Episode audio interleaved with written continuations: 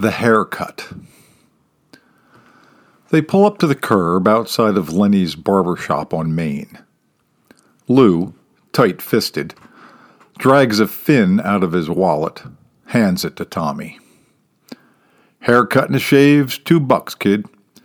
You tell Lenny to cut it tight and make your face as smooth as a baby's butt. Tommy giggles. Wait, huh? A shave? I'm only ten. I don't shave. Lou wants to cry, but he's a tough guy, and he wants his kid to be a tough guy. So instead, he laughs and says, Just messing with you, T Man. Tommy laughs too. You're always messing with me, Dad. Lou gently slugs his boy on the arm. So go ahead now. Go on in there. Wait, what? You're not coming? Nope, not this time, son. Time for you to step up and be a man. Go about the business of a haircut all on your own. But, but, Dad, Tommy trails off. He feels the earth quake.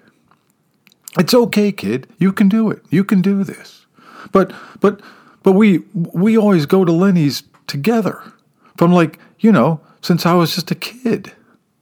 Oh, hell, Tom. It's just a haircut. No big thing.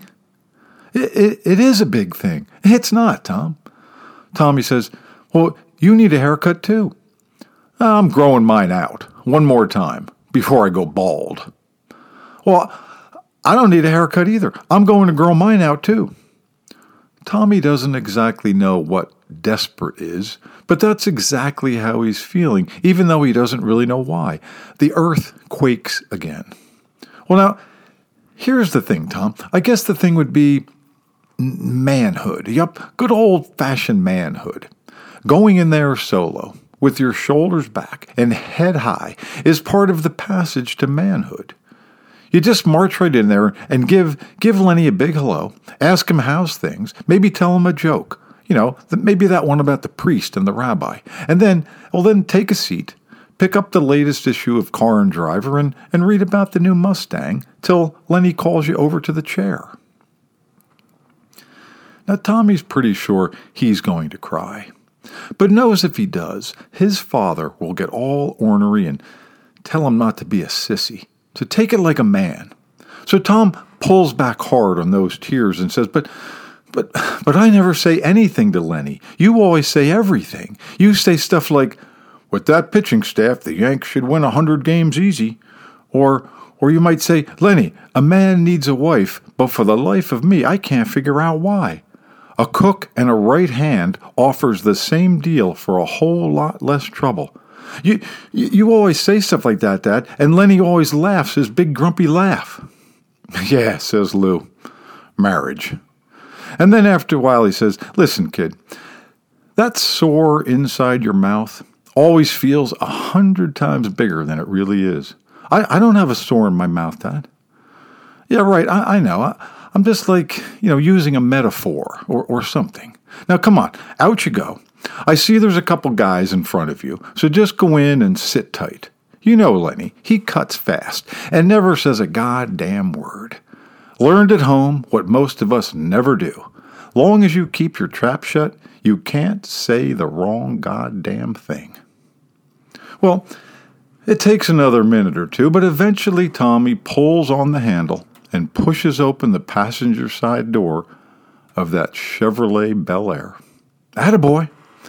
Tommy climbs out, steps up onto the sidewalk. He wants to ask his father if he's going to be waiting right here, but he's afraid of the answer. So instead, he just turns quick and says, See ya. Lou says, Remember, kid, cut it tight and face as smooth as a baby's butt. Tommy manages to smile. He knows what it's been like. He sees them. He hears them. He's not some blind deaf mute still. He pulls open the barber shop door. The bell over the door clangs. He looks up at the barber hovering over his barber chair, but when Lenny, tall and dour, makes eye contact, Tommy quickly averts his gaze. They both glance out the window and watch that Bel Air two door pull away. Tommy picks up a Boys' Life and nervously paws his way through the magazine without seeing a thing. He wouldn't mind going into that little bathroom in the back and throwing up, but he can hardly breathe, let alone find the courage to go all the way back there. Ten minutes later, Lenny gestures for him to come and take his turn. Tommy, shy and so scared he practically trembles, climbs up into the chair. It's not the haircut, or Lenny. It's not even that his dad didn't come in with him this morning. Lenny says, How do you want it, kid?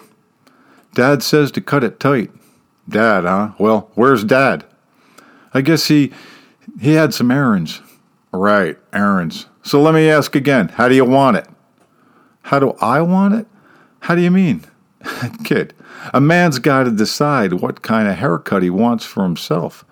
Can't be worrying about the haircut somebody else wants him to get. Tommy thinks about this, glances at his hair in the mirror. It's so short. It's always so damn short, the way his old man likes it. Like, like he's in the army or something. Well, asked Lenny, standing there with scissors in one hand, long black comb in the other. What's it going to be, kid? Tom, T Man, reminds himself about the whole manhood thing, shoulders back, head up. You know, Lenny, he says, he's never called Lenny Lenny before. Never called the barber anything, really. I don't want it shorter. I mean, I mean, look at it. They both look at Tommy's hair in the mirror. There's not much to look at. After all, when you get your hair cut tight every Saturday morning, well. Lenny offers the slightest hint of a smile.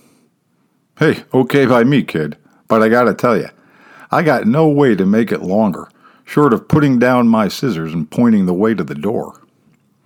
Tom nods, and then, all pumped up, and with a fin in the front pocket of his dungarees, he climbs down off that big barber chair and practically skips over to the door. He pulls it open, steps outside, looks up and down Main. Doesn't see Dad's car, but he does see Mom's station wagon parked up and across the street. Neither the car he doesn't see, nor the car he does see, surprises him. Upsets him some, maybe, sure, okay, but doesn't really surprise him. It's just mom and dad calling it quits. Again, no big thing.